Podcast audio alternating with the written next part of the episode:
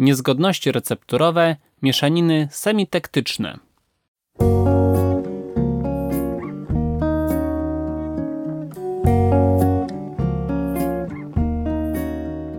Farmaceuta podczas wykonywania leku recepturowego musi wykazać się umiejętnością identyfikacji występujących niezgodności i zaradzenia im.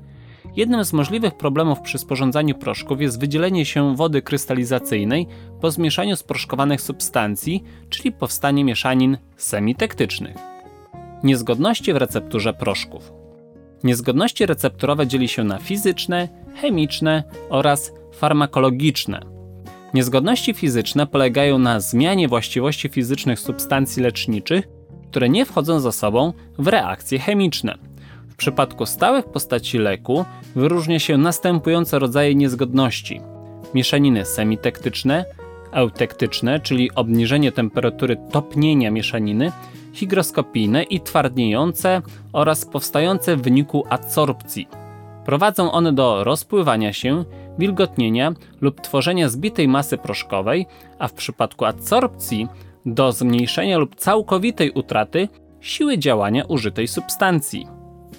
Powstawanie mieszanin semitektycznych. Z mieszaninami semitektycznymi mamy do czynienia w przypadku użycia soli uwodnionych. Należą do nich 10-wodny siarczan sodu, 7-wodny siarczan magnezu, a także 12-wodny fosforan sodu.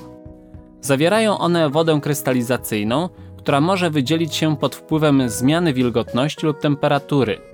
Przypadku 10-wodnego siarczanu sodu utrata wody krystalizacyjnej następuje w temperaturze 20 stopni Celsjusza przy spadku wilgotności względnej poniżej 77,4% lub przy podwyższeniu temperatury do 32,5 stopnia Celsjusza. Jest to tak zwana temperatura przemiany.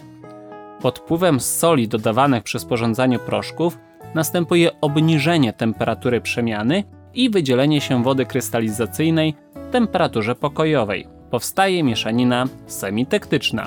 Dotyczy to substancji takich jak bromek sodu lub bromek potasu oraz chlorek sodu. W efekcie sporządzony proszek rozpuszcza się. Rozwiązywanie niezgodności. Aby uniknąć powstania mieszaniny semitektycznej, należy dokonać zamiany soli uwodnionej na sól bezwodną w ilości równoważnej chemicznie.